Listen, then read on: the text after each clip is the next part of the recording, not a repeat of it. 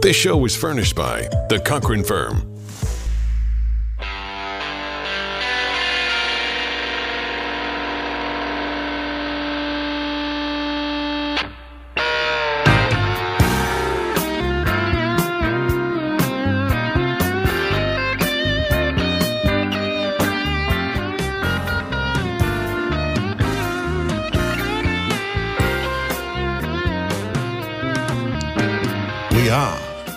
AM Talk Radio 790. You are listening to A Nation Divided. We are coming to you in these most tumultuous of times, live from Culver City. I am Brian Thomas Dunn, Esquire, sitting right across from my best friend in the entire universe, Mr. James Oates. Yes, you are, sir. Yes, you are. Good afternoon. How you feeling today, my brother? I'm feeling very nice. Beautiful, beautiful, very beautiful. Very nice. We have a almost surreal level of peace in this pristine and clean studio. Peace and tranquility. Completely oblivious to all of the tumultuous turmoil happening outside of these sacred walls. What tumultuous times? Believe it or not, we actually have yet another impeachment situation going on across the coast. Yes, we do. Yes, we got a few weeks, though, to really prep for the actual trial, you know, so. Well, I thought it was going to happen right away. No. I think now Senate, or it's Senate co-leader, right? He's not majority leader. Schumer's not a majority leader because it's 50-50 split even, so. Yeah. He's like a Senate co-leader, which gets all messed up about how things go, but I think he still gets to call it. Anyway, it's like February 8th, I think, is what they said today. Oh, well, that's close enough. Well, February 8th. Here on A Nation Divided, folks, we always tackle some pretty difficult issues. We sometimes ruffle some feathers on purpose. Well, we used to tackle different. We were just talking about earlier. Now that Trump is not in office, I was like, scary. No! Please win again, please. We used to have to tackle really difficult issues and study and think about it, and now it's, completely. Isn't it crazy, brother? So much, but we're always interested, folks, in the issue behind the issue. So we have this unprecedented, historically, second impeachment trial happening. But why is this going on? What is the real issue? And I've always kind of been I've detested the concept of impeachment for political purposes. Yes, you have. I'll take your 600. You do. And it doesn't matter which side. I was a fan of Bill Clinton back in the day. And same thing for recall elections. You don't like that either. You don't like that idea. No, I get it. Yeah. I couldn't stand that he was being impeached for allegedly lying in a civil deposition over an affair that he had with an intern. And I just that didn't seem like something that you should impeach and remove a president for. What's the argument? The argument is let the people vote. Let their voice be heard. And if they decide they don't like the guy anymore, let them vote him out. And if you haven't been definitively found to have cheated on your wife, isn't that a must-lie situation? Right. I mean, isn't that the closest thing to a must-lie situation that there is? And you're gonna, give me a break. You're going to remove the guy from office? That's a gotcha. So the idea is, you can be impeached for what is called a high crime. Or misdemeanor, as opposed to a low crime and felony. The whole thing is a high crime bribery. The founders were worried about some guy getting in to be president, or in a lot of other positions, actually, because I think something that people often forget or don't even understand is that impeachment doesn't just apply to the president of the United States. Oh, yes, any person. A person who's been an appointed official. A lot of secretaries of state, secretaries of defense have been impeached over the years. But, they were mostly concerned that a guy would get in and he'd be on the take. He'd take some money from a foreign government, and he would just kind of do some stuff that's not really good for all of the people.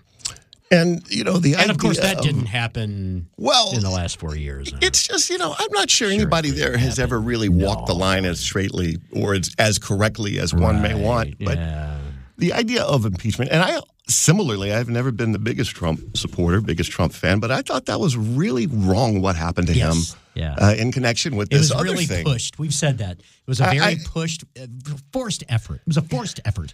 And the other thing is this, folks. If you just understand how impeachment works, the concept of impeachment is a two-part process.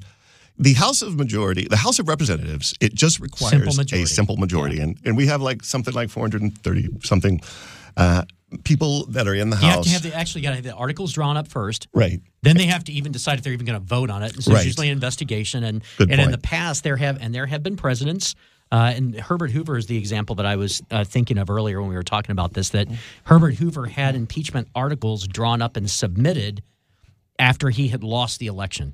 So it was clear that he was going to be gone anyway. So there is some precedent for the way this has kind of gone for the president. But, yeah, I mean, the articles are written up, and then it has to be investigated, and then they decide if they'll vote. Then they vote, and majority, if there is a majority right. in the House, at that point, the president is impeached. You're impeached. And yeah. that's, like, really bad. That used to be really bad. That was the thing. No president wanted to be impeached. Nixon resigned because he didn't want to be impeached. He didn't even care about being removed from office. He just didn't want the stain of it. But the idea is impeachment doesn't mean that you have been convicted of a high crime or misdemeanor. Right. It just means that now your situation is up for discussion in the Senate. Grand jury indictment, right, Counselor? Exactly. It's just like a grand jury indictment. And an indictment or arrest or being bound over, these don't mean you're guilty. But in order for the impeachment to stick, there has to be a two-thirds majority vote in the Senate. Yeah. And another reason why I have kind of detested the concept of impeachment is it has no chance of success almost ever. Yeah. And the idea, no one really was too crazy about Trump and his role, at least if you're looking on the left, if you're looking from the Democratic side, if you're looking at one side of the country. People had a lot of problems with some of the issues regarding Russia. To the rest of the country, it wasn't a big deal. My issue is not whether that was right or wrong, but the issue is it had no chance. It had absolutely no chance of going forward. Impeachment is always a partisan thing. As a matter of fact, this impeachment, the second impeachment of President Trump, was the most bipartisan impeachment in history. Right. So it's always a partisan thing, and so there's never going to be a two-thirds in Senate realistically. Well, wait a minute, brother. And let me try to explain this to you, because I have always kind of poo-pooed the concept of impeachment. But this particular time, it might be a little closer. It might have some teeth. When you have the former Senate majority leader, right, now the co-leader, kind of sort of making signals like he's open to the idea of maybe kind of considering it. Yeah, and you know, you got a lot of people that are in the House. There's a lot of people, 430-something. There's only 100 senators. Right. And a whole 10 of them on the Republican side also seemed, or was it 10 House members? How did that work? It was 10 House members. It wasn't 10 senators. Yeah, I stand corrected. Yeah, it was still. It was a bipartisan impeachment in this case. You know, like the guy Sasse from Nebraska. He has sent sort of indications that he would be interested in entertaining the idea. And, you know, of course, there's the talk about Mitt Romney, but yeah, I mean, it could maybe happen. I mean, it's a little closer than it's ever been. There would have to be approximately 17 Republican senators, or shall I say non-Democratic senators, out of 100 or out of 50 Republicans to actually make this happen. And the idea of this, we always look at it, is this right and is this wrong? Is it have a chance of succeeding? It actually, in this case, does have a chance of succeeding. Now, why does it have a chance of succeeding? Because if you assume that we're going to have 50 Democrats that are going to vote in the Senate for impeachment, there would have to be 67 for there to be a majority. Is that right? 67? Yes. So two-thirds majority would be 67. So that would mean 17 non-Democrats would have to agree with this. And the idea is it usually has just kind of been an unspoken thing that this will never happen. It will never work. It'll never get off the ground. But this particular situation is a little different. And when you start talking about whether or not there's any teeth to this, this is quite literally how these articles of impeachment were written up. They were written up when a couple of House members were told to hide in an area of the congressional bunker or something. Yeah. And they didn't have anything to do. Right. So they were like, let's write up some articles of impeachment for this dude. We're gonna do it right now. This is just gone too far. It's abuse of power and obstruction of Congress. Yeah, and you know, there never really has been a definition for what is a high crime and misdemeanor. But the idea is it has to be pretty bad. Yeah. It's something that is just not okay. And when you look at the things that are pretty much making this, it's just historically just one article of impeachment. It's only 4 pages long. You can read the whole thing. And it basically just takes a couple of excerpts from the speech that Trump gave on January 6th. And says, there's the proof, right? And, you know, is he really inciting a riot? Yeah. Is he actually doing this with the intent or with the actual knowing that this is likely to happen? But then there's that other thing. So, look, all I want to do is this. I just want to find 11,780 votes, which is one more than we have. Because we won the state, and flipping the state is a great testament to our country. It's like Watergate. I've done a lot of criminal law, man. I have practiced a lot of criminal law. Right? Hear that recording? You just, when your client is saying something on tape that doesn't sound like what you want people to think, you got some problems, folks. Right.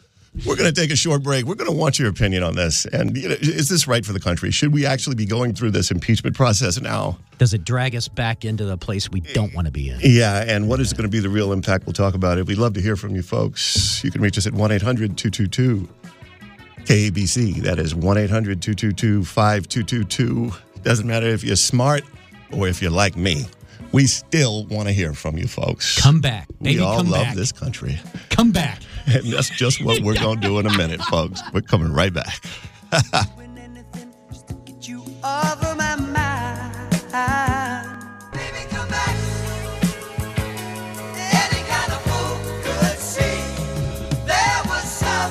Player.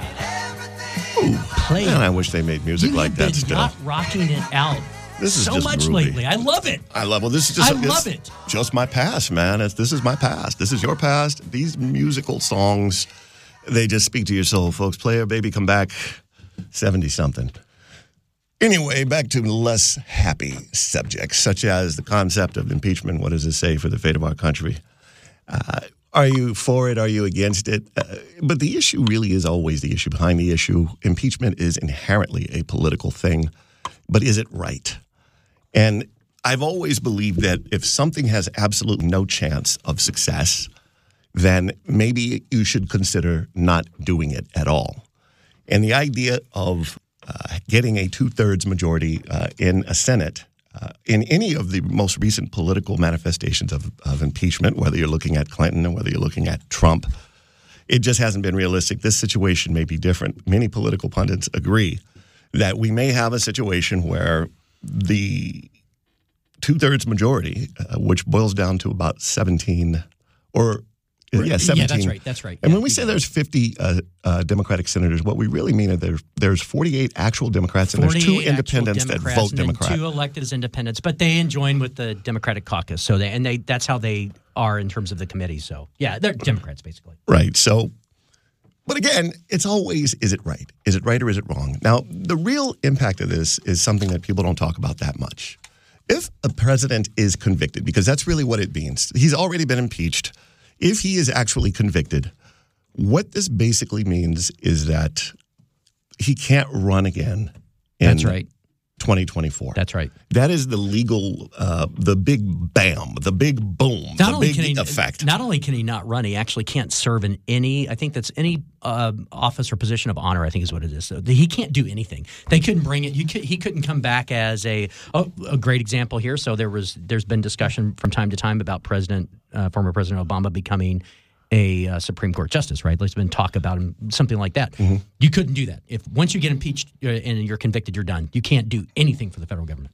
I don't know if anyone was ever talking about Trump being a Supreme Court justice, but nevertheless, I do understand what you're saying. Secretary of Commerce. Perhaps. Yeah. Head of the Department of Transportation, maybe? Perhaps. Right?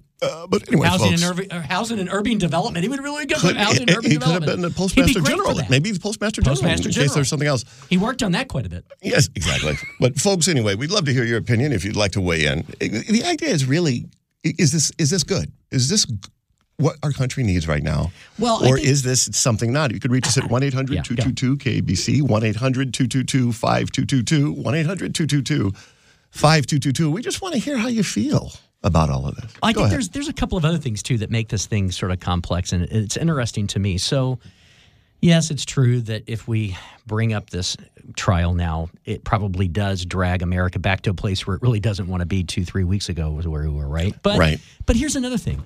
What happens to the parties, right? Oh, that's a good question. We've had the Democrats and we've had the Republicans for a long time, and the Republican Party's kind of on shaky ground right now, isn't it? I mean, you've got a big split in the party. It's a great point. What would happen, and it's been talked about quite a bit, what would happen if enough Republicans in the Senate did vote to convict? Does it break up the Republican Party? Does the Republican Party cease to exist? Does Trump make a new party? Well, one of the interesting things that Trump has brought to the table, he's brought so many interesting things to the table, but one of them is the man can get out the vote like nobody's business. Oh, yeah, that's for sure. He can get people to go and vote. Although he didn't really do it for Georgia, but... Well, Georgia was kind of a unique situation. Yeah, maybe, yeah. As was some of the others, but I mean, in general, just the amount of millions of people that have come out to vote for Trump. No one saw it coming back in 2016. And even in 2020, it was very close, even though it didn't seem close in terms of the electoral votes. There were those states that actually flipped. Very, very close. Slight. Yeah. So, you know, this is a force to be reckoned with. And you got a lot of Republicans who are kind of having to make this, they're having to walk this high wire act where they want to remain, they want to get votes of people that would vote for Trump. Right. But they can't necessarily constitutionally get behind everything that he's doing. Probably terrified if they go against him that they just lose their office. And you even see what happened, like Lindsey Graham. Lindsey Graham, super, super staunch ally for Trump in the last 4 years, comes out and says that he was wrong on the riot thing. Everyone's kind of sort of said that, right? Gets off an airplane there in South Carolina, the people mob him.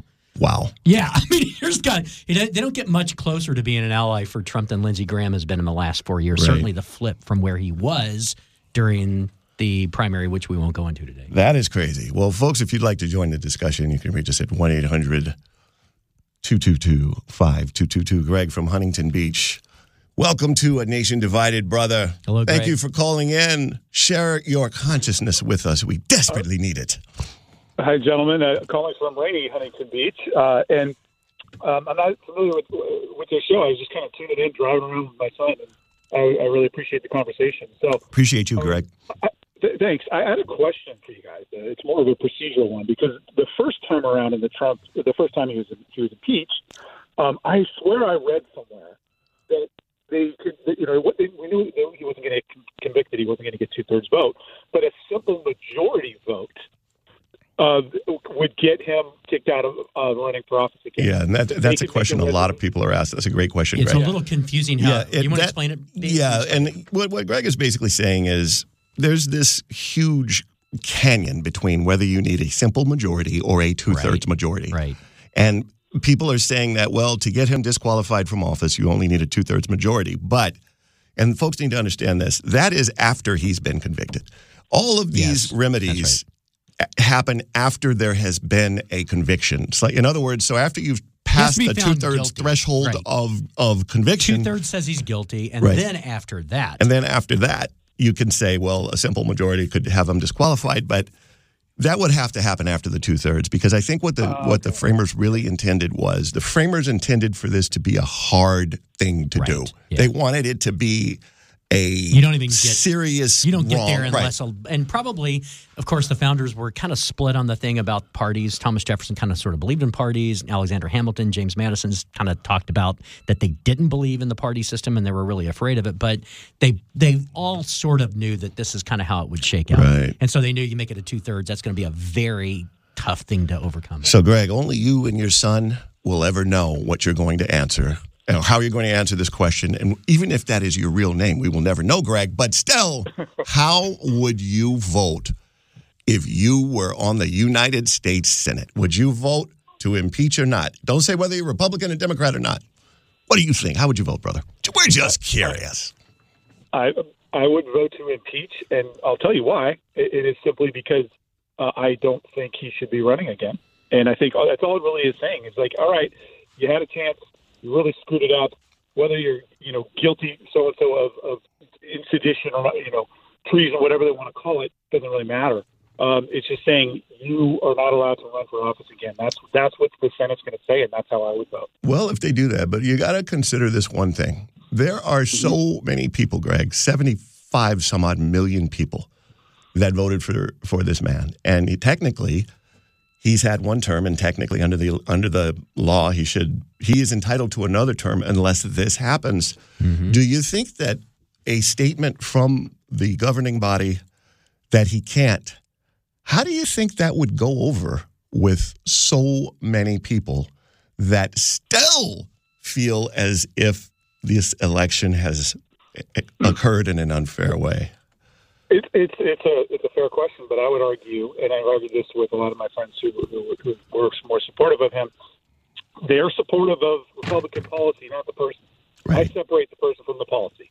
Right. There you go. So I think out of the 75 million people, a lot of people were just voting Republican, not for him. Yeah, I agree. Good point. That's a very good point. Yeah, and funny, it's funny that you say that, Greg.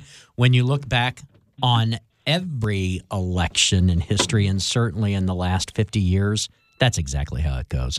You know, they talk about it being some radical landslide one way or the other. I mean, the numbers, the margins are so small.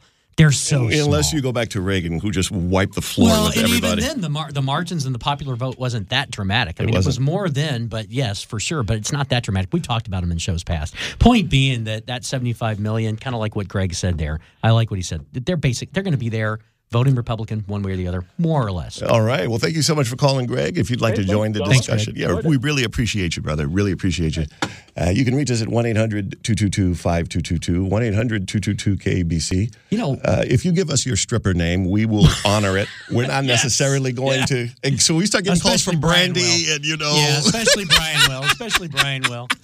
Well, we really just got to know what people are feeling, you know. One thing that I think that's interesting to talk about, just as Greg was talking there, I was thinking to myself, so we haven't mentioned it lately. We talked about it last year in one show at least, where we talked about the big super PAC, the Save America. Oh, yeah. I think it was called America I can't remember the name of the super PAC. And tell our listeners what a super PAC is. Okay, yeah. So that's a political action committee. Super PAC, the idea is that it's independent from the person that's running, right? So it's not supposed to be in their control, right? But it's supposed to pay. Well, it has to designate the things it's going to pay for. But the real kicker is you can take any amount of money, because normally if you're giving money to a president, there's going to be a cap on how much you can give. A PAC you can give. There is no limit at all to what you can give. And it's important to point out, and it happens with every person running for president these days. But super PAC, this one, there's been several of them for Trump, supported them in various ways. But this one massive one, what was the most recent number? Was it 300 million? It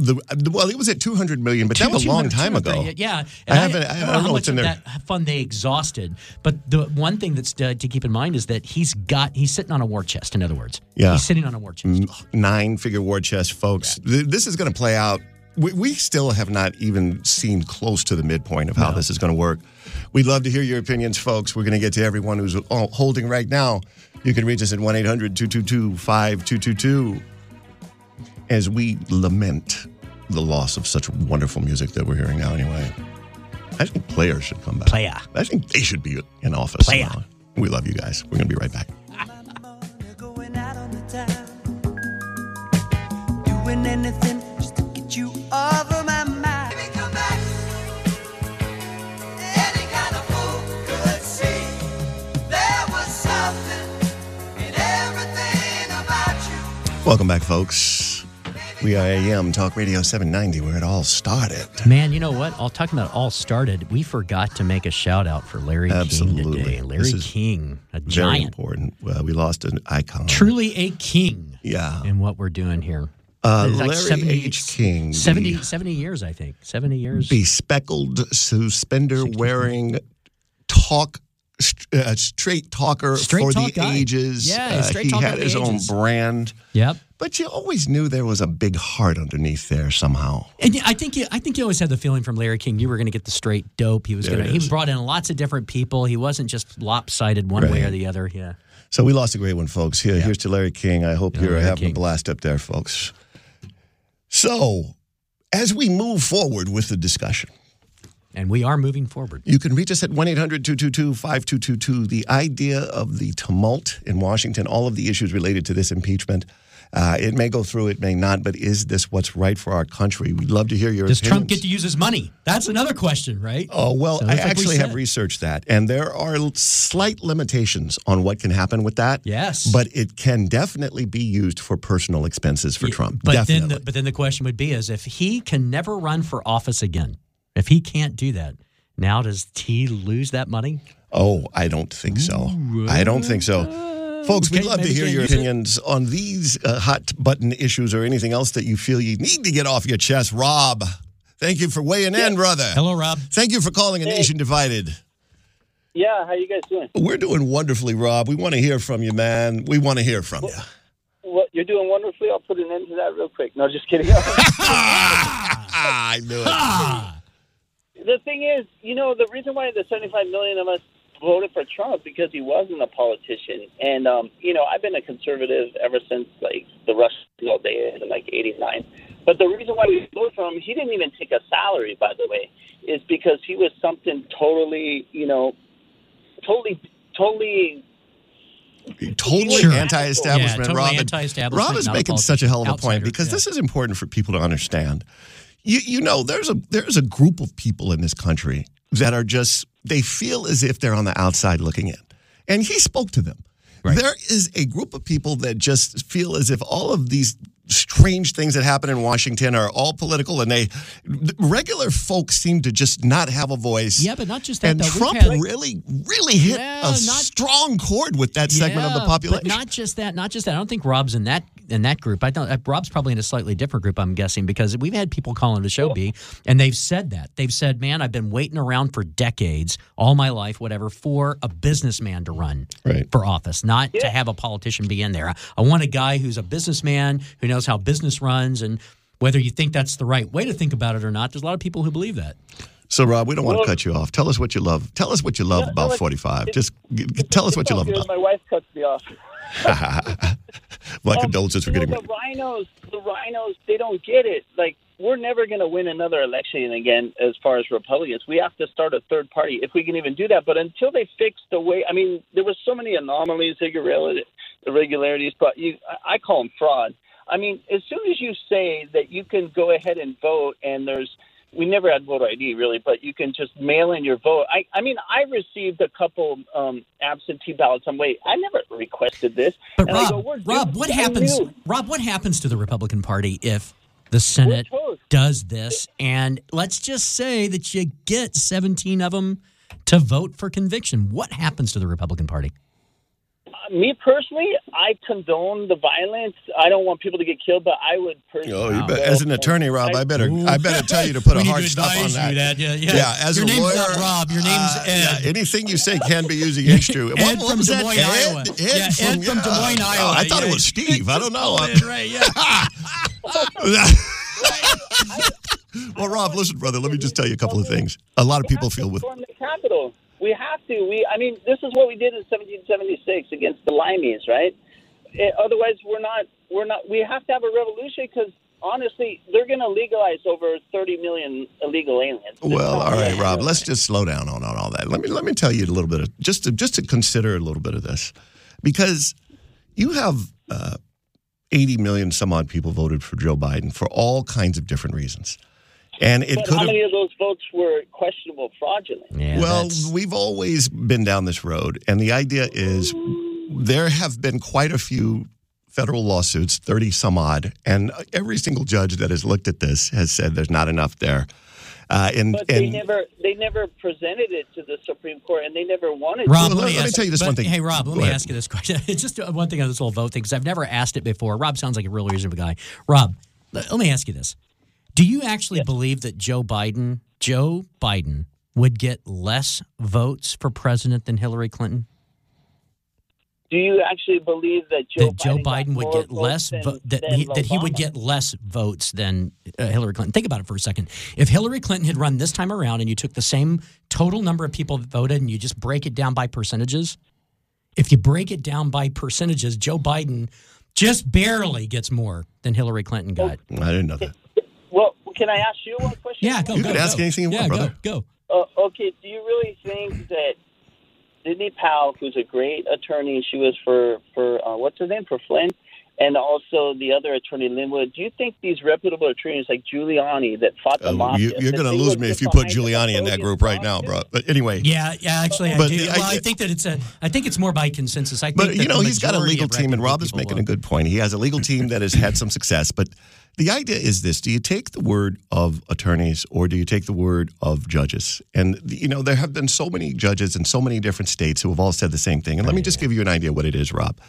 In Philly, which was the first bone of contention, they basically said, we have voter fraud because of these mail-in ballots, and the judge said, cool, give us what you have. Give us what you got. Present your evidence to us, and he gave them like 2 weeks to present it, and there was nothing there. And the judge said, I'm sorry, you don't have enough there. Right. So what that was then interpreted to mean, we never got our day in court. Right. But the idea is you did the day in court was had, but it was just there wasn't enough to get there. But, Rob, either way, is there anything you think that could make you and those people who think like you somehow get on board with Joe Biden? Or is it just not going to happen? No, because when someone cheats, it's fraudulent. It's like your father says, don't drink, don't smoke, and then he beats your mom and, you know, drink. You're going to do the opposite because that's what you learned as a kid growing up. It's the example you set. And if you let people – I'm married to someone that, by the way, that – well, I'm not going to say it, but they're not even a citizen. And, like, it's so easy to break all the laws. You might as well. She's been here almost 30 years, and the government has no idea because they're so inept and so incompetent. Rob, I'm going to make one more. I bet she didn't vote, though. As a Republican, I'm going to assume you're a Republican. As a fellow Republican, I'm going to make one more attempt on you, man. You just said it yourself. You just said it yourself a few minutes ago. You said, hey, Republican Party, we're losing, man. We're losing, right? I mean, we're losing people from our party. The numbers are going down all the time. How could it be that our numbers are going down, but we still win the presidency by such an overwhelming margin that if we lose it, it must have been fraud that made that happen? I mean, just think about the reason behind that for just a second. I mean, it just doesn't make any sense, man. I mean, I guess the bigger point is that that ship has sailed. We're done. So where are we at now? The Senate's going to vote. It's going to happen. There's going to be a trial. What do we do? Do we cut this guy off right now, cut the strings and try to move forward, or do we stick with him? What do you think? Can I be honest? This is what we do. Yeah. Unless you're totally neutered like a eunuch, you're going to grab your ankles and just bend over. But I don't. Like, I don't even wear a mask. I walk into places. I'm not going to be able to get that image out of my head. All right, Rob, you're going to have to use some less colorful imagery. Yeah. You're throwing us off, man. All right. Okay. You're throwing us off. But no. Make your point. Make your point. I'll keep it PG. But let me say, as soon as they told us they were shutting everything down, and the way they did it so quick, and everyone just kind of went along with it, I knew we were toast. But I'm a one-man army, like Johnny Rotten, like John Lydon. Well, a lot of people agree with you, Rob, but when you start saying... I walk into a place, they say, put on your mask. I go, I'm sorry, I can't. I got a medical condition. And they're stumped. You know why? Because the Constitution is not put on hold for a pandemic, which, by the way, the science... Well, we don't want to go too far afield, Rob. And, he has made his point, though. I'm going out in left field. Let me press pause briefly. Folks, if you'd like to join the discussion, you can reach us at 1-800-222-5222, 1-800-222-KABC. Rob, I'm going to have to put you on hold for a minute, Rob, because we got a couple of other folks. And don't go anywhere, though. We'd like to get back to you. Yeah, don't go anywhere, Rob. Stick around, Rob. Dave from Pasadena, thank you so much for calling. Hello, Dave. Welcome, brother. All opinions are so sacred and important to us, and we're dying to know what you think, brother. Let us have it. Hey, guys. How are you today? Doing wonderfully. How are you, Dave? Thanks for calling. My box of crayons are not quite as bright as Rob's. Man, Brian's are. That's fine. That was so tactfully said. So tactfully put. Yes, absolutely. Go ahead, Dave. And one other thing, the most important comment I want to make is I really love your choice of music. Player from 1973, number one. Yeah, you absolutely. I have to take responsibility for that, but it's pretty good, Dave. Well, yeah. I'm a drummer. One hit wonder, Player. That was a great song from 1973. Absolutely, yes, it was, brother. Well, did Player have another? Did they have any other hits? I'm trying to think. If they did. Did they have anything else? No, was that it? That was the one. No, that was their only hit. They had like a couple albums that it was their only hit, and it went to number one. I wish the studio would let us talk about music for the whole time, but we're not allowed to. What do you think is going to happen to our country, brother? Well, so I, I thought Greg's call was very interesting to me. I'm a Republican. I'm close to center in my mind. I'm the kind of, older guy. And I have an 11-year-old son. Interesting, an old guy with a young 11-year-old son. And I think, so I have a comment and a question. My question is, per what Greg was saying, what do you gentlemen think you were talking about 75 million votes for Trump. Okay. Right. What do you think that count would be post January 6th? Well, I think it would be less. I think it would be significantly less. Because his approval, the last approval rating from Gallup, the last snapshot they took was 34%. That was actually below where George W. was when he left office. And I think my argument would be that you've already got, Dave, I think you could probably admit this, is that the number of high-ranking, high-level Republicans, former Republican officials, every living Secretary of Defense that came out against Trump for a long time, too, that's unprecedented. That doesn't happen to any party anytime. So I think that if this thing continues to go on in my mind, I think it hurts more than it helps Republicans. And I think what Dave may be getting at is, what is the big deal if we go ahead and just drop the impeachment inquiry and he does run again? People are afraid of Trump for a lot of reasons. And he is the first man that has gotten in there and just broken every aspect of tradition. And he still kept getting people to vote for him. And the Republicans are scared of him because they don't want to do anything to get on to get in his craw and have him not liking them, because he'll take votes away from them. Yeah. The Democrats are scared of him because he is just so powerful, and he has so much charisma and such a sway with such a large portion of the country that it may just be that both sides get together and say we're better off without him. What is best for the American people? I think you should just let it play out again, frankly, in 2024. And I agree. I think he should be allowed to run. I think the people should get to speak. And I don't think he would get the nomination after the last couple of months of history here. I think that we should just let it play out. Dave, would you mind giving us? Would you mind giving us your age? Would you mind? I want to know how old he is. Is it mid-70s or what? What do you put your age at, Dave? I'm 63. Okay. Okay, cool. That doesn't qualify as old. Hey, Dave, hold for us. Don't go anywhere. We got to take a break, so just stay with us. We're going to get back to you. Yep. You ready to go? Absolutely. Yep. Let's make this thing happen, baby. Let's go.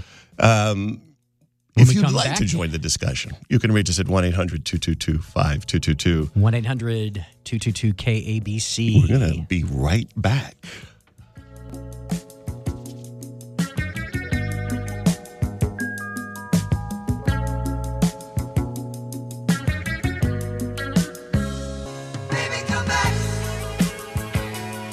Any kind of fool could see I was wrong. Or no, that's not the right line. That's the next line. That's how people talked in the 70s. Any kind of fool would agree with that. I mean, they actually channeled the way they... Yeah, it's good stuff. So I wanted to resume. Dave, you're back with us. Thank you so much for giving us some wisdom here. But I wanted to kind of take it into another direction. There's been a lot of talk about how is all of this going to affect the Republican Party. And you have a growing contingent, which is getting even more traction every day, that says we need to have a different party, one that is more in line with what Trump is saying, because Trump is not going to make it in the Republican Party. You also have people saying we need a party of the center. We need a party that is more centrist. Do you think our political system, as it now exists, is going to go the way of the dodo bird? Yeah. What do you think, Dave? You're talking about do you think the Republican Party is going to stay intact? Yeah. Is this going to – I think they're calling it the Patriot Party. That's like what I've heard thrown around, this idea that there might be a third Patriot Party. What do you think? I am not a highly educated political person. I think the Republican Party will stay intact, and is it possible there would be an emergence of an independent party? Yeah, slowly growing over time. I think the Republican Party will stay as it is. I don't think it would be renamed Patriot or something to the right of Republican. I tend to agree with Dave. And Dave, let me just tell you one thing. Thank you so much for calling. If you're paying attention to what's going on and you have good heart, Your opinion is probably more accurate than most people with doctorate degrees and with all of that education, because I'm around those folks, and they're just, they act like they're smart, but you have just given us more wisdom. Thank you so much for calling, Dave. We really appreciate you. Thanks, Dave. That's just something. You know, that's really interesting that he said that. I think, though, that people, I think there's maybe a lack of recognition that there is a very substantial anti-establishment, anti-government, anti-system movement. And not all Republicans are anti-establishment or anti-government. And so this is something that's totally unique. It's independent. It's growing in strength. And I think that there are – we've had people call into the show. They were former Democrats, never voted for a Republican in their whole life. Donald Trump comes along. They vote for Donald Trump. But then there's that whole Proud Boys thing in the contingent because he speaks to such a group of nasty. Anyway, it's complicated. Carol from Los Angeles, thank you so much for holding. Welcome to A Nation Divided. We really need your voice right now. Talk to us. Oh, good. I hope I can help. I have 2 points that I want to make, and one is about Trump himself, and one is about the quote-unquote insurrection. And I am coming from a pretty objective viewpoint. I've never been very political, but because of all the things that happened this year and not being able to go anywhere either, I ended up watching a lot of news and learning a lot. And I want to make 2 points. One is I don't believe that that Trump is a narcissist, and because I've been around a lot of them. I've had them in my family. Did you say narcissist or did you say racist? Narcissist. Narcissist, okay. He's, the evidence is huge, too, that he is absolutely not a racist.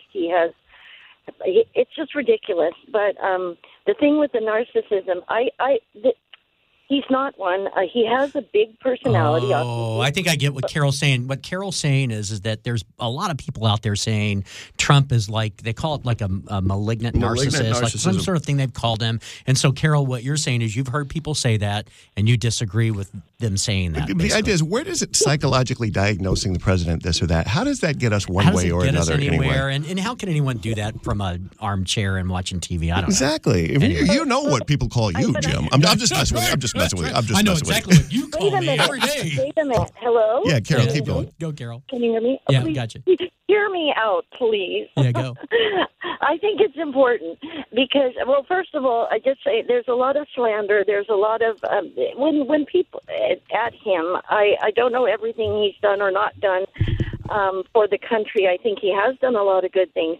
But I just want to make that point that just because somebody has a bigger-than-life personality does not mean they're a narcissist.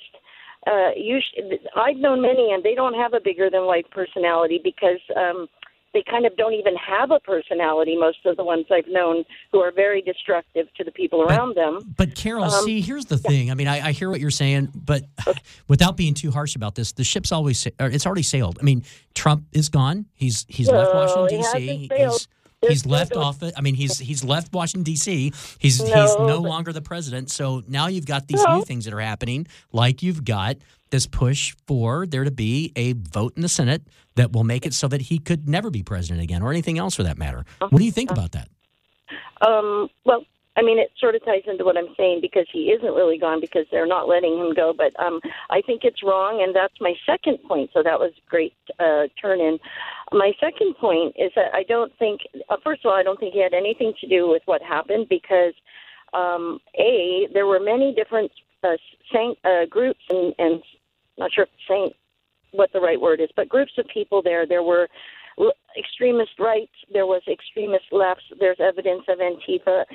And then there's much video of just nice patriots walking through, taking pictures, and even thanking the police and thanking for letting them in. All I want to do is this. I just want to find 11,780 votes, which is one more that we have, because we won the state, and flipping the state. Now, what? That is the president talking about the election being stolen with the Georgia Secretary of State. Yeah, but here's the thing. Many people believe that. The people who support him are not a bunch of robots. They believe it. They watch the hearings. If you watch the hearings, it's amazing the amount of of evidence. I mean, you'd have to spend 20 hours, 30 hours watching them all before you could accurately comment on what happened. And so, and all of those cases were not heard the evidence. They were kicked out before. All right, Carol, the Air Force One took off from Washington, D.C. It flew to Florida, landed in Palm Beach. Former President Trump got off the plane, and Air Force One took back off, and it came back to Washington, D.C. It's done. Yeah, it's kind of over. Done. Carol, thank you so much for calling. And we got to Carol's points, but in terms of the idea of whether narcissism exists or not, I don't think that gets us anywhere. I mean, the idea of psychologically diagnosing someone who is not you is always kind of a dicey concept to begin with. But we have to somehow, some way, move forward. Got to. And even if you're unhappy with the outcome of the Super Bowl, you still play football that next season, and you try to do things the way they were. Well, I think there's a different way to look at this, too. So let's flip the script on this for a second. Let's say you're that person that's out there, you're listening right now on the radio, and you're thinking to yourself, just as Carol did, this thing's totally been stolen away, and this thing isn't over yet, and this is totally wrong, and they won't let Trump go. Okay, all right, flip the script for a second. Let's just say that you really, truly believe that Trump needs to come back, that he's the only salvation for the United States of America. How are you going to convince the 80-some-odd million people on the other side that didn't vote for Trump? Right. How are you going to convince the 10 senators in the House of Representatives that they should not have voted to impeach? Right. How are you going to convince at least a couple of senators in the Republican Party that they should not convict? What do you do? What do you say to them? How do you reach out to them? You're not going to do it by saying there was voter fraud. You're not going to do it by arguing that he didn't do anything wrong during the riots. How do you reach out? Well, the idea is we're so divided that the concept of a democracy is being challenged, because we are so divided that the people who have been, on the lower end, they believe that they will still not change. It's like we've completely forgotten about doing things like, I don't know, trying to argue. Maybe he was good for the economy. Maybe he made some good decisions with foreign policy. Instead of constantly going back to this thing about voter fraud, and the Democrats stole it, why doesn't someone come out and say, hey, you know what? I think that he did a really great job, and this thing happened. He lost this time around, but we'll get him next time. Yeah, I think. Why aren't you hearing that? If he had been a little nicer to McCain, he would have won Arizona. He totally would have won Arizona, and it would have been over. No one is ever saying that. They're saying voter fraud, but they're not saying maybe you should have done things a little differently. Anyway, Scott from Orange County, welcome to A Nation Divided. We got about 1 minute with you. You got about 1 minute, and then we'll come back. Talk to us quick. We're going to take a short break, but we'd like to hear from you for a minute. Okay, here's my point, because I got a minute. Well, we're going to come back to you after the break, but go ahead, get us started, brother. So my argument is Trump was a paradigm shift when it comes to politicians, okay? And we got a chance for the first time to see what a non-politician looks like as president of the United States. Sure, yeah. All right, okay, you follow all the other ones. I mean, I wouldn't want to have a beer with any president in my lifetime. I'm 63, okay? Wouldn't trust one of them. All right. I really would like to have a beer with Bill Clinton, straight up, even though I don't know if he's drinking beer these days. Kind of cool to sit there and listen to him. Hey, we'll be back to you, Scott. Hang on, folks. Don't go anywhere. This is Nation Divided. We're going to take our little break at 4 o'clock. We're going to come back after the hour. Clinton would be a lot of fun to have a drink with. You have to admit, have a beer with him. It'd be kind of cool. I'd like to have a beer with Teddy Roosevelt, frankly. Oh, dude, he's my guy. That's the guy. This show was furnished by The Cochran Firm. The Cochran Firm.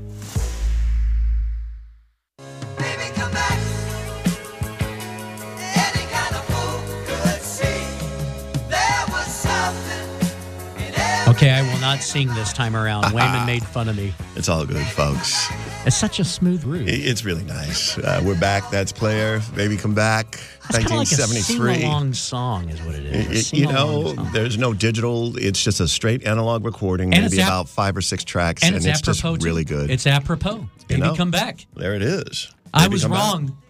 And I just can't live without you. I'm sure a lot of people say that about President Trump. Well, I don't know how many people are going to be saying Baby Come Back after we get into the entire consciousness that this nation has moved forward. It may take a long time. Scott from Orange County, I wanted to... Yeah, sorry, Scott. Gary, we're going to get to you next. Scott, I wanted to kind of take a little bit of a different tack and just ask you basically, do you believe that, if you have a crystal ball, fast forward to 2040, just like 20 years from now, Do you think that we will still have a Republican Party and a Democrat Party as they exist now? Yeah, that's my point. I think parties are what's wrong with America. If you look at the Gallup poll, which I just did during the commercial break, the approval rating of Congress is a whopping 15%. 15? So that's obviously like a massive problem. Wow. Yeah, that is a huge problem. And, you know, people just don't believe in their elected officials. Scott, let me just ask you this one more thing. I mean, I know that this is an unprecedented time. Do you think that there's anything that can be done to make the millions, in other words, the 74-plus million Trump supporters, really feel as if America has accepted them? Okay, that's the wrong question. What brings us together as a country is when we really look at China objectively, right? Look at China and see their arc over the next 50 years, okay? Where they're going, because they don't have, they got a party, but there's nobody gets elected, nobody goes to jail, they do whatever they want. A lot of people go to jail in China, brother. A whole lot of people. And we're divided as heck. That's what you're talking about. Well, so there's no way we can win in the long run if we're fighting each other over trying to figure it out. Scott, thank you so much for calling. We really want to appreciate you for reaching out. Folks, if you'd like to join the discussion, you can reach us at 1-800-222-KABC, 1-800-222-5222. See that thing Scott said just there right now? That is a huge philosophical question that's been around since the founding of the nation, right? So like I was just reading earlier before the show started, Thomas Jefferson said men by their constitutions are naturally divided into two parties. So you had Thomas Jefferson, who basically believed in the idea of parties and, in fact, specifically in the two-party concept. But then you had people like James Madison that were basically terrified of it. And Alexander Hamilton was too. He said at one point he said that it was the most fatal disease to popular government was parties. So you've got guys like Scott who, and I kind of tend to agree with him. He says, you know, the whole party thing's killing us. On the other hand, you got people on the opposite side of that argument that say it's essential and people will always do it, and no matter what you want to call those parties, they'll all ultimately divide into two groups. Great point, Jim. What do you think, Gary, from Marina Del Rey? Thank you for holding, David. We're going to get to you. Gary. We're going to get to you next, David. Thanks for holding. Gary, talk to us, brother. Hey, good afternoon, gentlemen. Good afternoon. One thing I wanted to comment on, listening to the show last week and this week, I've heard several times what a great guy Trump was for not taking his $400,000 salary. He's the biggest con since P.T. Barnum, and he sat in the White House. Whoa, all right. Strong words from Gary. Whoa. Oh. He's made so much money on his hotels and businesses.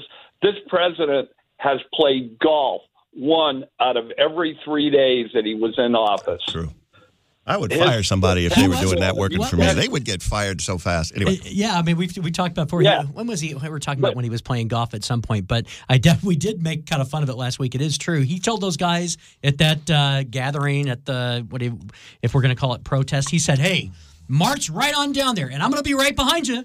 It's basically said, I'm going to be with you. I'm going to be there too.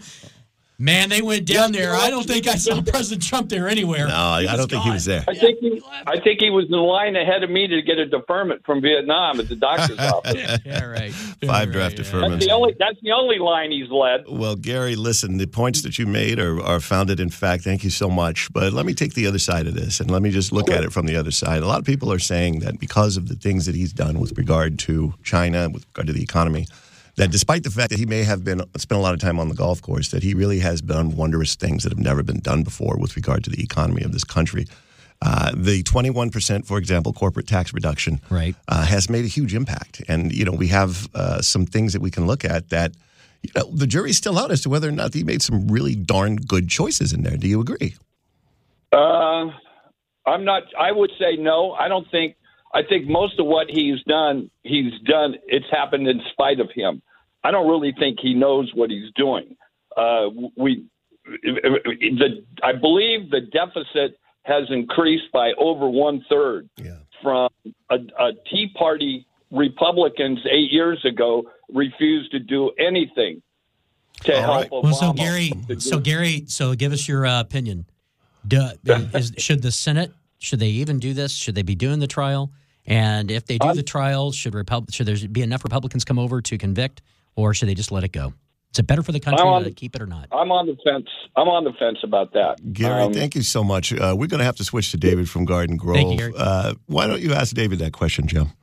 Yeah, I mean, I want to really hear what people are thinking and feeling about this thing. Like you and I have both said, we say it time and time again. Is this really what we need to get past this and get the business of running the country going? Yeah, Colin Powell. I love Colin Powell.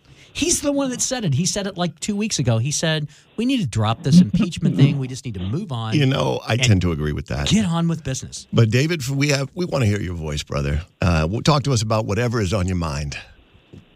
I do believe that both the Democrats and the Republicans should come together and convict Trump. Not because you need to be a Trump hater, but it's because of what he represented. Yeah. Particularly in this insurrection. Yeah. Whatever it is. I mean, if you walk into a movie theater and you shout fire, there are laws against that. Yep. You can't say because of the panic, the injury, the death that can come out of it. Right. So equally you need to hold people in government responsible. Now, I've been listening to conservative radio. I've just been surfing through radio channels. Mm-hmm. Michael Medved, Dennis Prager, Don Bongino. Uh-huh. Conservatism is really not where this Republican Party is today. No, I would agree with you. Well, I think that one of the things that they're selling in many that's anger. A base. That's a value of conservatism is not what this party is about. It's not what people who have migrated to this country believe is conservatism. Yeah, and I think you're nailing it, David. I mean, one of the things that I said a little earlier was before we went to break was that I think that people are not recognizing how large of a group there are of people that are anti-establishment, they're anti-government, they don't believe in the system. That is completely antithetical to conservative thinking. I mean, the whole concept of being a conservative is to say, hey, we like the way this thing works, and we don't want to really change it. Wow, David, don't go anywhere. We're going to put you on hold. I wanted to get to CJ very briefly. CJ, we got a little bit of time before the break. We're going to have you and David kind of talk, but talk to us about unity. And what do you think the country needs to hear right now, CJ? Well, I really think we need to drop all the stuff we keep telling 74 million people. Like, we need to stop telling them they need to be deprogrammed.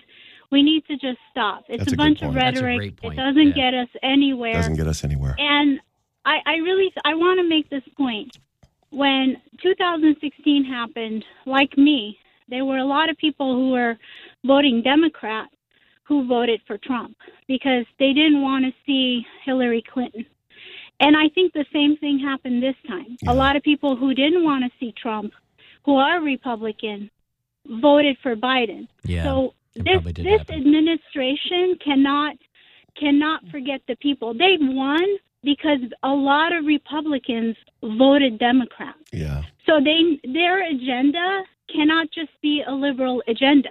Right. They can't say things to us like, if they continue on, they're going to lose the majority of those people who voted for them just because they didn't want to vote for Trump. CJ, do you think that if the Senate were to vote and they were to convict, do you think that that hurts Joe Biden? Do you think that that really sets him back for trying to bring some unity to the country? Well, I think what it will do is it's a continuation of the past 4 years. Yes. And if we really want to start brand new and we want to convince the American people that even though you didn't vote for me, I'm still going to be working for you, we can't string along the past 4 years. You know, what I see is Nancy Pelosi standing behind the president, tearing up the paper. That image will continue on as long as they keep going with trying to convict him, trying to bring him that he's gone. I could not agree with you more, CJ. You're speaking to my heart on a very primal level right now. You know, I really like she's the way, absolutely right. I liked what Joe Biden came out the other day. I think it was 2 days ago maybe, and he didn't make a big deal out of it, but he was very poignant about it. He said that President Trump had left a letter for him and that it was a very kind letter. Generous is the word he used, yes. Yeah, very generous letter, and it was a private letter, so he wasn't going to share what was inside it, but he said it was very generous. I mean, that's a big step forward. I mean, that you need stuff like that. You need people to stand up and say, look, okay, the battle's over. Right? We've moved on. The election's done. Yeah, this guy left me a really great letter. And he may have done some things wrong. And, he may have had some things that were impeachable, but let's let it go. Let's let it go. I mean, Gerald Ford pardoned Richard Nixon and— something that it was kind of a foregone conclusion because they were in the same party. But still. Yeah. That just basically said, let's get this Watergate nonsense behind us and move forward. I think that we need that same type of consciousness. CJ, I can't thank you enough for calling. Thank you, CJ. Points straight on. I love that point. Wanted to pivot over to David. Don't go anywhere. We're still going to get back to you. Charles from Marina Del Rey. What do you have to say about all of this? And folks, if you'd like to hear your voice, we'd love to hear it as well. You can reach us at 1-800-222-5222, 1-800-222-KBC. Talk to us, Charles. Oh, you're going to have to talk to us after the break. Charles, we'll have to come back. Hold that thought. We're going to start with you after the break. We lost the time. Yeah, they gave me the cane. They gave me the cane that time. Yeah, it's all right. It's all right. We love y'all. You know, I think we're going to make it, Joe. We're going to make it. I think we're going to make it. We'll be right back, folks.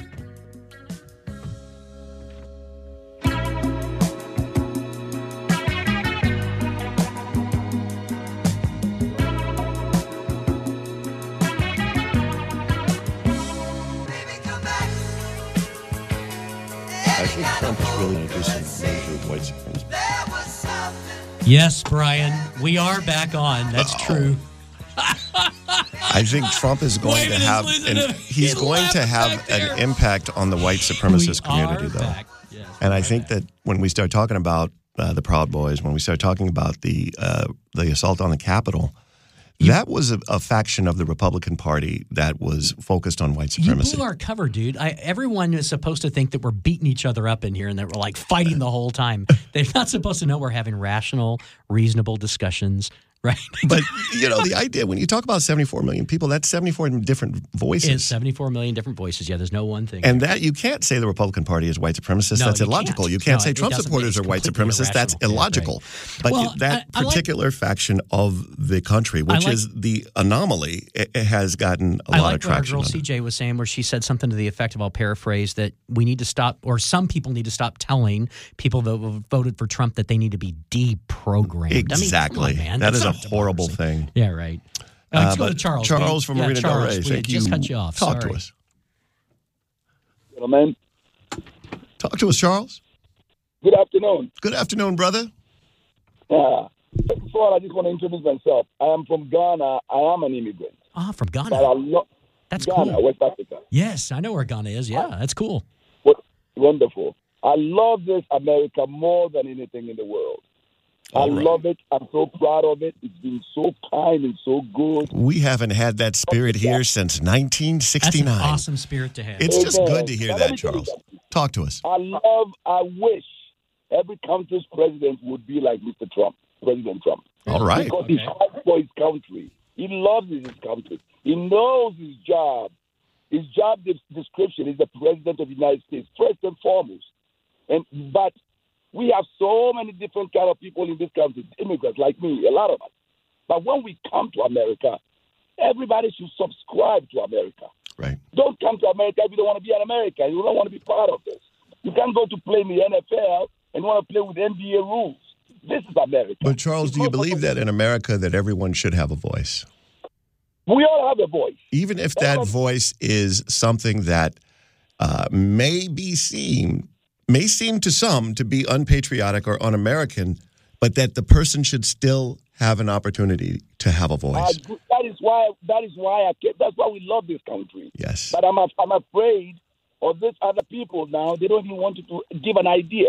I was writing something the other day, and it was so powerful, but I hesitated. And I say, no, something. We have a lot of fools in power, a lot of stupid people who don't think. They think just for themselves. They want for themselves and their families. People fought for this country, the forefathers. Charles, do you think, Charles, being from Ghana, being from some place completely different from the United States in so many ways, do you think that we're crazy with the Democrat Party and the Republican Party? I mean, is this totally radical to you, this idea that you've got this single divide, you only have two parties, and that the two parties, at least right now, seem to be so diametrically opposed. Do you think that's crazy, or do you think that's kind of normal? I think it could be normal. It is crazy in a way because we have one group, one side. Look, I see these people. I've been watching this supposedly the riots at the Capitol. I heard the president speak. I saw the people go after the president to do what they did. Despicable. And when you hear the Democrats, Nancy Pelosi, they don't even want to talk like adults and say, listen, let's really look at what happened. We don't like the president, maybe. It's okay, like you just said. We're entitled to and we have to have this thing. But you cannot, because you hate somebody. Right. You can't say when they're not wrong. You have to separate the politics from the person. Charles, thank you so much for calling. Charles. That's a very good point. Wanted to switch to Jim from Fullerton. Welcome to A Nation Divided, Jim. Brother. Thank you. I was just calling regarding the comments. The man a few callers back said that the things that happened in spite of Trump. I don't know where he gets his thinking or what he's smoking or what, but the things that Trump achieved, I don't like the man. I understand why people don't like him, and I don't like the man either.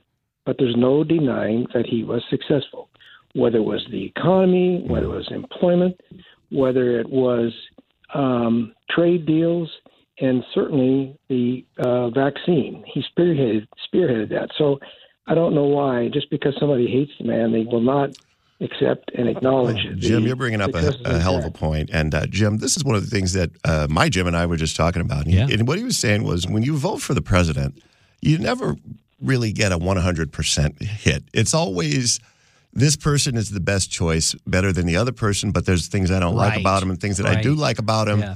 But this is like in spite of this other person. And a lot of people agree with Jim. And the problem is that there's been such a objectification of Trump supporters because there's so many people that think like Jim. What Jim is saying, I don't like this dude. You know, he's deplorable. He says some things that I wish.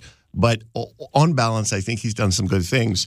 There are people out there that associate any person who likes Trump with racism, with white supremacy, with the Proud Boys, with the attack on the Capitol. It's got to be an automatic, like the basket of deplorables. It has to be automatic, But that isn't the whole thing. There are so many different aspects of his appeal, and there are so many different people who, for really rational reasons like Jim, this is why I'm in favor of Trump.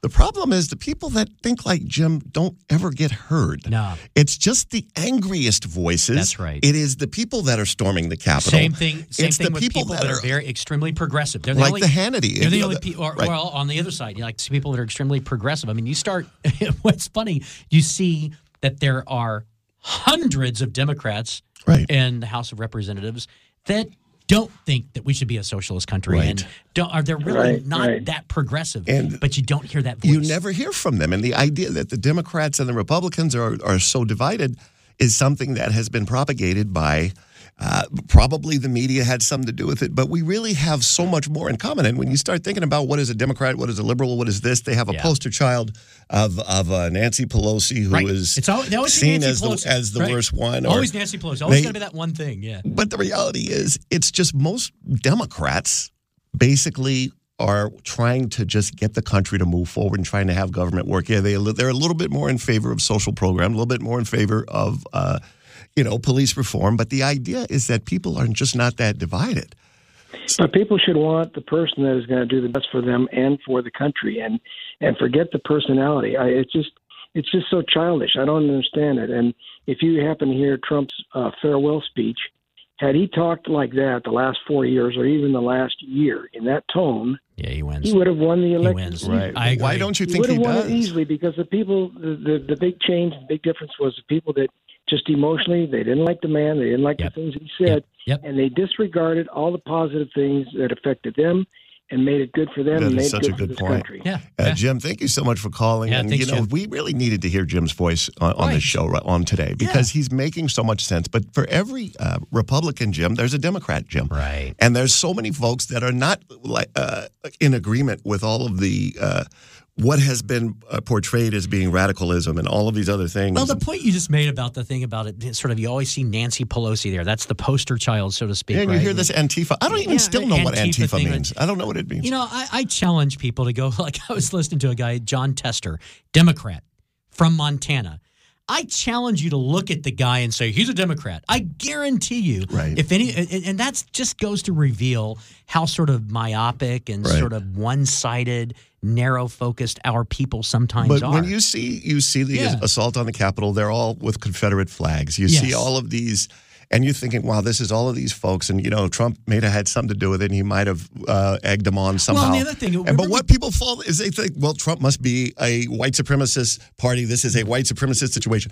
So we have to wrap this up. Hold on. What's happening? Wait a minute. Yeah, we got, how much time we have? About 10, 20 seconds. Yeah, 30 seconds. Oh, 30 seconds. Yeah. That's it. We're stopping at 4:30. So we'll stop. No, we've got another 10 minutes to go. Yeah. Oh, 10 minutes. Okay. They're stuck with us for 10 more minutes. Yeah. Oh, we got to take a break right now. Yeah, Jim, thank you so much for calling. We're going to take Lynette after the break. You've been wonderful. We're going to be right back, folks. We have to take a short break, and then we're going to go for about 10 more minutes or so. Yeah. Then it's going to be all about University of Southern California football. Right. USC football. Good old football. All right.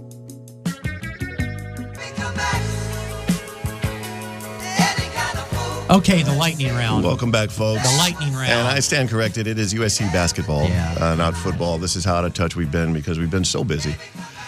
As we move into the close of the hour, we're looking at some of the issues that have rocked the nation. We're looking at the unprecedented events of January 6th. The subsequent impeachment, is this good for the country? Is this not good for the country? Just have a couple more callers I wanted to get to. Lynette from Los Angeles, please talk to us. Hello. Hey, thank you for holding. Welcome to A Nation Divided, sister. Talk to us. Wow, this is some kind of show as usual. It's never short on excitement. Yeah. We live in interesting times. I mean, Lord knows. And, you know, I'm for truth and reconciliation and forgiveness, you know, but there's something called justice, right? Mm-hmm. I mean, I'm a Christian now. I know all about that. Salvation, you know, forgiveness. You know, forgive us of our sins as we forgive others who trespass against us. We have to really embody that as a country, but we have to also embody justice. That's a part of what we are. So am I getting that? And we have forgotten that, I think, under Trump, under that P.T. Barnum stuff. Well, one of the things if it was Obama and a whole bunch of black people storming the Capitol, do you think we'd be talking like this right now? No, we would be planning a lot of funerals right now is what we'd probably be doing. We would be talking about send them all to jail, put Trump up under the jail, which is where he needed to be a long time ago.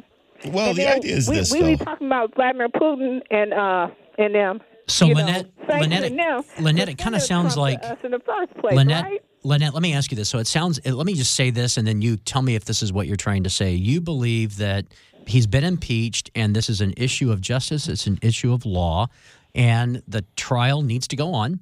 And, of course, then it sounds like you believe he needs to be convicted, but you're making the point that he should have been convicted a long time ago. Right. Tax evasion, money laundering with the Russians, with his properties, with the casinos and stuff, going bankrupt and belly up, never paying his taxes. But he likes to wrap himself up in the flag like most of these big money people do. They love to wrap themselves in the flag, but they will not pay taxes or go to war for this country. Well, Lynette, and I got to tell you, because hold on. You're moving us into a direction that we didn't contemplate. We're going to probably have some of these discussions later, but the idea is the law is catching up with a lot of these folks. And one of the things that people don't understand, you could say 100,000 people came to this rally.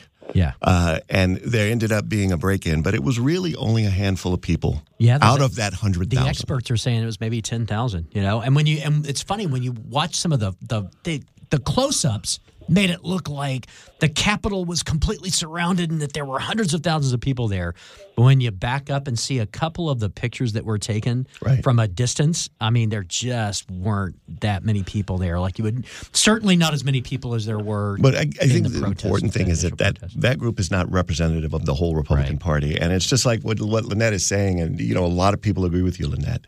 But at some point, we have to look at the nation in terms of what is going to bring us together, because we have a lot of hard feelings, and we have for hundreds and hundreds of years. There's a lot of pain that a lot of folks feel that has existed for a while. But on some level, the concept of love and reconciliation has got to at least start to bring us together. Would you agree with that, Lynette? Well, I know that that is the way forward, but we have to have justice because of the longstanding injustices that are, you know, economic disparity. Bernie Sanders had it right. He'd be president right now if we were really on our game like we should be. We need a third party, by the way. But anyway. Lynette, I got to have to cut you off, and we're going to probably have a whole show on one of the things that you just said, should there be another party or not. Thank you so much for sharing the consciousness with us, Lynette. We really appreciate you. And when you start thinking about all the things she said. That's the thing. There's some people just, they're hurt.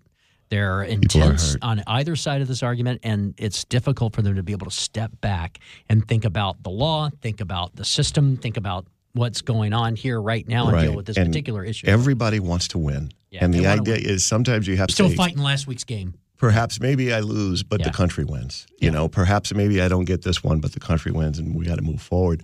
But I think Biden has a lot of people out there that are going to want to see what he does. And if he is truly bringing the country together, is he going to be a reconciler? Is he going to be a voice for peace?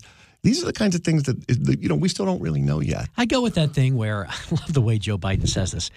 Give us a chance. Give us a chance. Right. I mean, just take a breath. And I think there are people who are mad because they feel like Trump didn't just get a chance.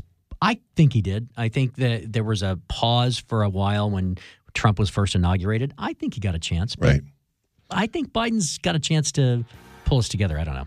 Well, folks, we've talked about a lot today, and we're going to move into the USC basketball game right now. And we want you to remember one thing always. Of course. Even though we may disagree with you, we love you all, folks. Be safe out there. Keep those masks on. Wash those hands because we still have a problem. And we all want to get through this thing together. Got to get through it. We love you, folks. Have a good one.